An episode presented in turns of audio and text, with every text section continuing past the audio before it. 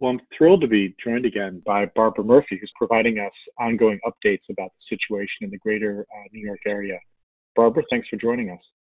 Thanks for giving me the opportunity to talk to you again. I'm curious. Um, it's been a few weeks since we last talked, and, and, at the time, it seemed like things were starting to plateau a little in New York. Since then, sounds like things have improved. I'm just curious as to what the current situation is. Um, yep, things are substantially better. Um, we are back to near normal census wise, though still, you know, uh, much higher than we would normally be.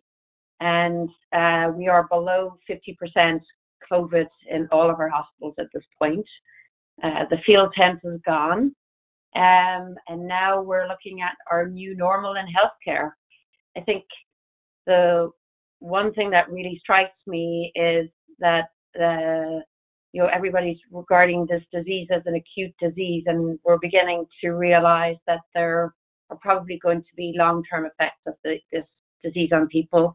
Um, certainly, there a lot of the patients are not just bouncing back and uh, recovering quickly. So we just announced that we are opening our um, Centre of Excellence for um, post-COVID care to take care of this multi-organ uh, organ disease. So it looks like people are continuing to have issues with regards to pulmonary, uh, kidney disease, heart disease. Um, you know, some of the patients have had strokes uh, and other thromboembolic phenomena. So we are uh, covering that as well, and also the psychological effects of not only having had a significant illness, but having been in the ICU for a long time. So we've got a, a group of multiple specialties together in one place to help coordinate the care of patients that had COVID, whether they were admitted or had significant disease and at home. So just so I'm clear, it sounds like you're combining or you're adding to the, the center the, the mental health effects on the patients. Do I have that correct? Yeah, we're also including rehab and and I think I mentioned neurology as well. What about the mental health effects on? And this is a point you made early on. What about the mental health effects on the physicians and the trainees and sort of the rest of the healthcare workforce? Clearly, this is something that is going to have significant impact on all of our staff, faculty, nursing, um, healthcare providers. Uh, the um, this was not like, or is, and it's not. We're not through it. Is not like anything any of us have ever seen before, um, and we are preparing and have actually throughout all of this have been very clear about the supports that would be given to people that were on the front, front line and, and taking care of patients, not just you know on the inpatient, but also on the outpatient uh, as well. A lot of mental health support for healthcare providers, and and now the dean whose area of expertise is resilience and PTSD has set up a uh, institute for PTSD to help provide support for our staff, uh, nursing and physicians, to all of the employees within Mount Sinai. Um, you know, it's not only the effect of working on the floors and in the outpatient practices. I think this also brought a lot with, what brought with it a lot of stress around taking care of one's family, uh, looking after yourself, um, being afraid of getting a COVID yourself, all of these things. So it's been an incredibly stressful time um, for people in healthcare, and it's our responsibility to make sure that we provide the supports for them now that we are moving our way through it. How do you see sort of the formal part of, of medical education? So medical school, residency, and then fellowship training, at least for nephrology. How do you see it tra- changing as a result of this pandemic? Well, we're looking at virtual graduations um, and trying to figure out how to do sp- something special for them virtually, which is, is hard and challenging, but we're working on it.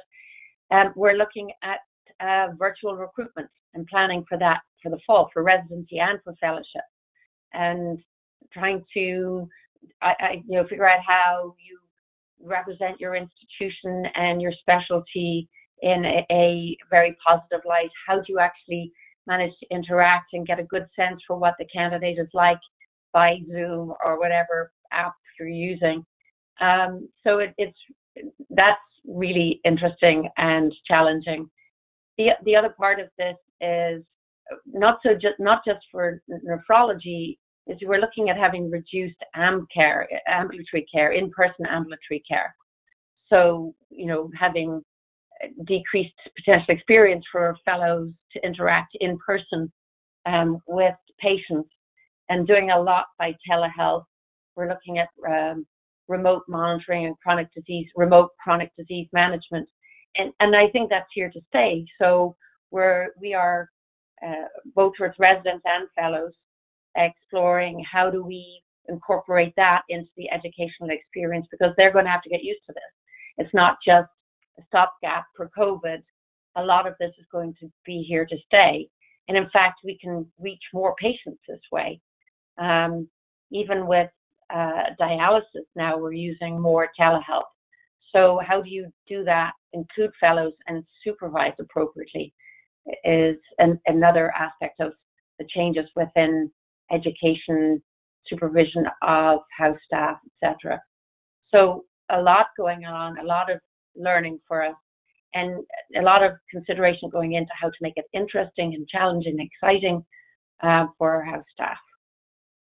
I'm curious too. I would I would think that that one of the trends that was occurring before this pandemic, and I would assume now has accelerated, is less classroom teaching and, and more online resources, et cetera. Is that a reasonable assumption as you're thinking about, particularly I'm thinking for medical students? Yeah, definitely uh, more um, online, more, you know, kind of over the internet, the, all personal interactions over the internet um, which again you need to put a lot of thought into because if students could learn everything online, we would have done this ages ago. You know, there's the individual um, ad- additional attention that's needed, and you know the ability to ask questions, all of those sorts of things um, that that are important. So, you know, I think the the students are were sort of used to that already. I mean, they had already declared that they didn't love coming to lectures um, and likes being able to get access to education on their timeline. So this kind of extends out from there, but I still think that the personal interaction, getting to know the students, getting to know what they're good at, um, is very important from the perspective of guiding them for the future. Yeah, I think from an ASN perspective, and if you kind of took off your Mount Sinai hat and put on your ASN hat, there's an opportunity here for ASN to start organizing online, you know, creating content that would relate to teaching kidney physiology to medical students that then institutions and individual students could access that um, could be really interesting and very exciting in terms of, of you know, the way it's presented and, and who the presenters are, et cetera. I'm curious right. as to, you know, we've talked a little bit about what's happening clinically and what's likely to happen in the educational arena. I'm curious from a research and scientific perspective, what's happening at Mount Sinai.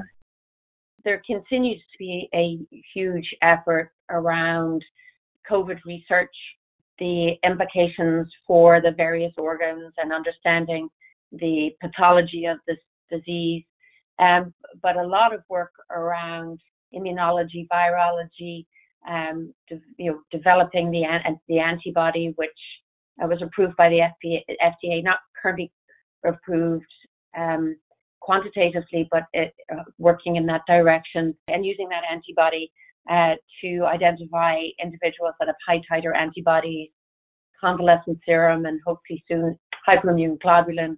Uh, looking at vaccine development, still multiple clinical trials, and really, again, what's the, what's amazing about this is the energy, the enthusiasm, the focus, and the incredible uh, collaboration between um, multiple um, uh, divisions, departments.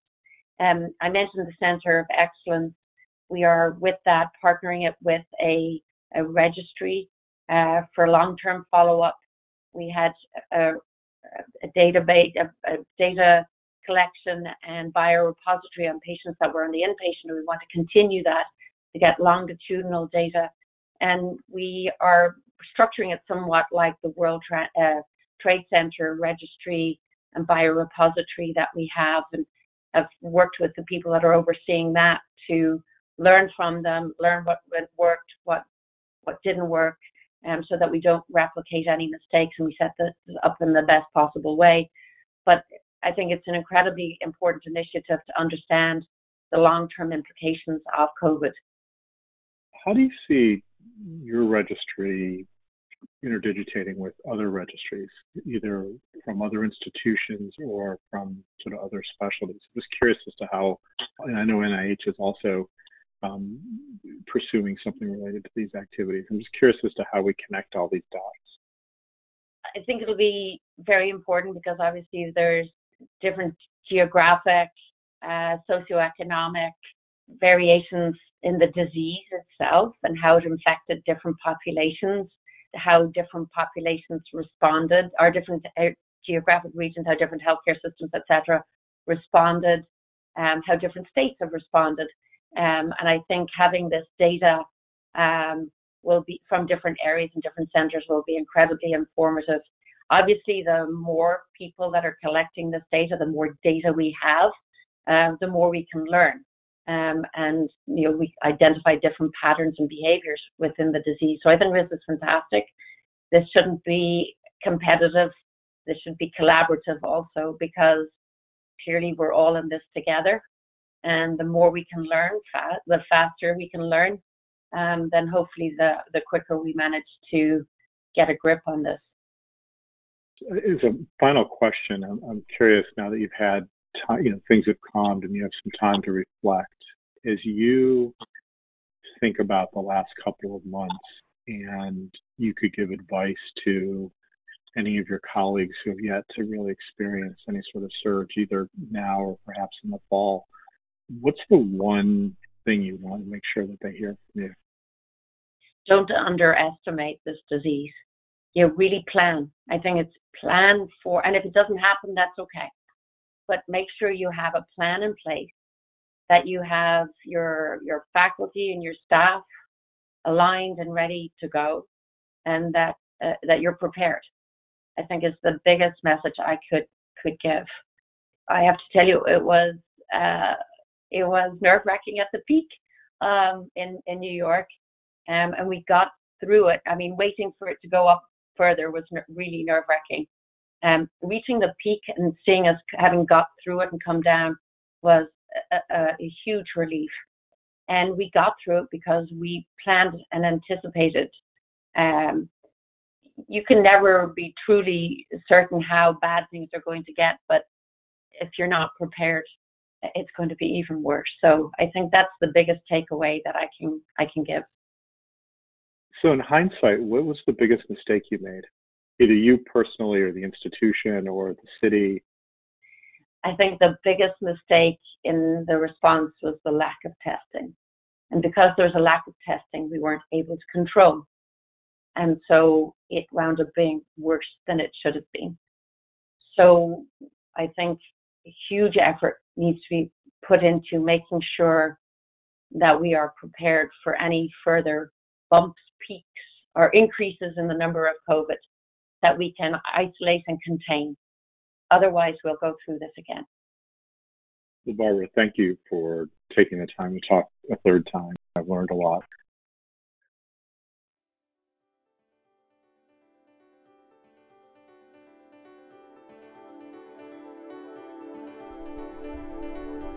This podcast is copyrighted by the American Society of Nephrology, all rights reserved.